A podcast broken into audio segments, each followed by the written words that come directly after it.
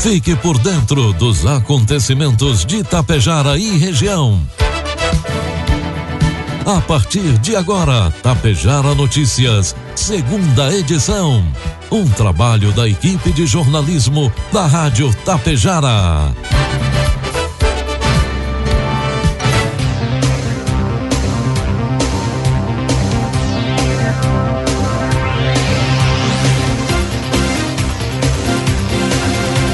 Agora são 12 horas com 31 minutos. Muito boa tarde, está no ar aqui pela Tapejara FM 101,5. A segunda edição do Tapejara Notícias desta quinta-feira, 30 de setembro de 2021.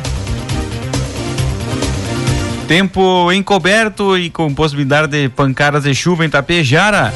Temperatura 21 graus. É destaque desta edição, segundo as doses da Coronavac serão aplicadas amanhã em Tapejara. Décima Conferência Municipal de Saúde é realizada em Água Santa. Tapejara abre cursos de curta duração online gratuitos. E Coprel tem desligamentos programados para Água Santa e Santa Cecília do Sul nesta tarde de quinta-feira. Tapejara Notícias, segunda edição, conta com a produção da equipe de jornalismo da Rádio Tapejara e tem o oferecimento do Laboratório Vidal Pacheco e da Cotapel. Futuro está nas mãos de quem sabe fazer. E você, agricultor, precisa dar o destino certo ao que produz com tanto trabalho. A Cotapel investe em estruturas de recebimento e armazenagem, além de 20 mil reais em prêmios na campanha Safra Premiada Cotapel. Faça suas compras e entregue sua safra e aumente suas chances de ganhar. Acredite na tradição do campo e na confiança do melhor resultado. Cotapel, desde 1985, ao lado de quem produz. Precisando fazer exames? Conte com o Laboratório Vidal Pacheco. Atendimento de segunda a sexta das 7 às 11h30 e das 13h30 às 16h15 e aos sábados das 7h30 às 11h15. Aceitamos todos os tipos de convênios. Venha conferir. O a 15 de novembro 121, em frente ao sindicato. Laboratório Vidal Pacheco. Tradição, qualidade e precisão em análises clínicas. Produtos agrícolas. Agora são 12 horas com 34 minutos. Cotação dos produtos agrícolas, preços praticados pela Cotapel nesta quinta-feira. Soja, cento e sessenta e seis reais com vinte centavos, milho oitenta e três reais e o trigo pão PH 78 ou mais oitenta e dois reais. A Emater Ascar divulgou ontem, quarta-feira, a atualização da estimativa de, de, produção da safra de inverno 2021, que deve ser a maior da história, tanto em área cultivada, em torno de um milhão e meio de hectares, quanto em produção, superando 4 milhões e meio de toneladas de trigo, canola, cevada e aveia branca no estado, e registrando um aumento de 61,3% em relação à safra anterior. Somente o trigo deve ser responsável pela produção de mais de 3 milhões e meio de toneladas do cereal, o que representa incremento de cerca de 71% em relação ao ano passado. A atualização dessa perspectiva representa ainda um aumento de 24,04% em relação à estimativa inicial, que era de 2 milhões e 89 mil toneladas, divulgada em junho deste ano. O levantamento também aponta elevação de cerca de 9% na área total cultivada, ser comparada à primeira estimativa que era de 1 milhão e 80 mil, tonelada, mil toneladas. A produtividade da cultura deve ser a terceira maior desde 2013, também chegando a 3 toneladas por hectare. Informe Econômico. Agora são 12 horas com 35 minutos. Vamos trazendo as informações do mercado econômico. Neste momento, na Bolsa de Valores, o dólar comercial está cotado a cinco reais com 43 centavos. Dólar turismo cinco com 58 e o euro seis reais com 28 centavos. A Agência Nacional de Energia Elétrica, a ANEL, iniciou o leilão de energia nova A5 que tem como objetivo a contratação de empreendimentos a partir de fontes hidrelétricas, eólica, solar, fotovoltaica e térmicas a biomassa, a gás natural, a carvão mineral e de tratamento de resíduos sólidos urbanos. O certame é operacionalizado pela Câmara de Comercialização de Energia Elétrica, a CCEE. Este é o terceiro leilão de energia nova neste ano. novos certames anteriores realizados em junho e julho, a demanda foi muito baixa devido à sobrecontratação das distribuidoras e também ao cenário atual, assim como deve ser a esse A5, conforme fontes consultadas pelo Broadcast Energia. Para este certame, a empresa de pesquisa energética, a EP, cadastrou 1.694 projetos, totalizando oferta de mais de 93 mil megawatts, com início de suprimento em 2026. Os prazos variam de acordo com a fonte. Os contratos por quantidade serão de 25 anos por empreendimentos hidrelétricos e de 15 anos para projetos de energia eólica e solar. A contratação na modalidade por disponibilidade valerá para usinas termoelétricas com prazo de suprimento de 20 anos. Assim como os prazos, os preços iniciais também variam de fonte para fonte, partindo de 191 reais por megawatt-hora para fontes renováveis como eólica e fotovoltaica, até 639 reais por megawatt por hora para térmicas de tratamento de resíduos sólidos. Previsão do tempo. 12 horas 37 minutos. O sol até apareceu em algumas regiões desta quinta-feira, mas a instabilidade predomina e com a volta da chuva, há risco de temporais e trovoadas. Também a chance de granizo em algumas localidades, conforme alertou a Defesa Civil. De acordo com a Metsu Meteorologia, a nebulosidade aumenta ao longo do dia e a instabilidade avança de oeste para leste. Assim, atinge o estado já pela manhã e intensificando à tarde para a noite. Por conta do quadro, a temperatura não varia muito e o dia deve ser agradável. Segundo a SOMAR Meteorologia e a Metsul, os maiores acumulados de chuva no período devem ocorrer na metade norte do Rio Grande do Sul, onde as pancadas de chuva poderão ocorrer a partir da tarde. Há risco de temporais, raios, trovoadas e até queda de granizo. Em Tapejara, quinta-feira até amanheceu com sol e algumas nuvens, mas a nebulosidade foi aumentando pela manhã. Previsão para hoje de chuva a qualquer hora precipitação de 15 milímetros e as temperaturas podendo atingir os 26 graus. Já para amanhã sexta-feira, previsão de tempo chuvoso ao longo do dia, precipitação de 20 milímetros e as temperaturas devem oscilar entre 16 e 20 graus. Neste momento, tempo instável, 21 graus a temperatura, 69% a umidade relativa do ar. Destaques de Itapejara e região. Agora são 12 horas com 38 minutos. A partir de agora você acompanha as principais informações locais e regionais na segunda edição do Tapejara Notícias. A Coprom informa a seguinte interrupção no fornecimento da energia elétrica. Para o município de Água Santa, na localidade de Gramado do Erval e município de Santa Cecília do Sul, em linha Fernandes. Desligamento programado para a tarde de hoje, da 1h30 às 4h30, para a substituição de postes.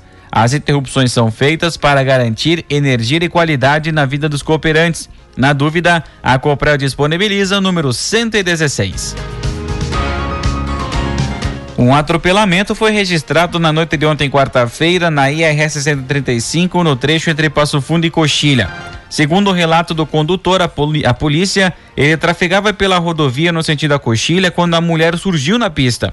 Para desviar da pedestre, ele puxou o veículo para fora da pista, atingindo o retrovisor do veículo nela. A mulher de 78 anos teve escoriações e recebeu atendimento do SAMU e da EGR Transul, que atende o pedágio de Coxilha.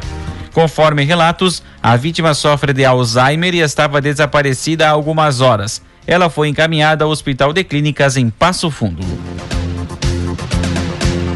Também na noite de ontem, quarta-feira, um sequestro relâmpago com roubo de veículo foi atendido pela Brigada Militar em Passo Fundo. A vítima foi abandonada na estrada do Passo do Cruz, no interior de Passo Fundo.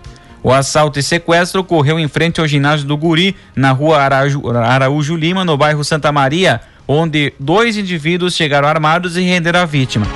Os bandidos levaram a vítima até a estrada do Passo do Cruz, e, e, depois fugiram levando o Volkswagen Gol com placas padrão do Mercosul e XP 2B82, modelo 2017 cor branca, emplacada em Passo Fundo.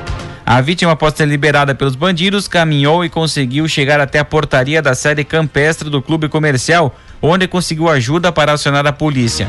A Brigada Militar realizou buscas pela região local... tentando localizar o veículo, porém não foi o mesmo encontrado. O fato foi registrado na Delegacia de Polícia de Pronto Atendimento e o caso agora será investigado pela Draco de Passo Fundo.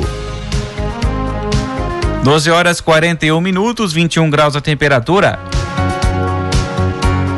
Na tarde de terça-feira, dia 28, na sala de reuniões da Unidade Básica Luiz Miorans, em Água Santa, foi realizada a décima Conferência Municipal de Saúde, que é organizada pela Secretaria Municipal de Saúde e pelo Conselho Municipal.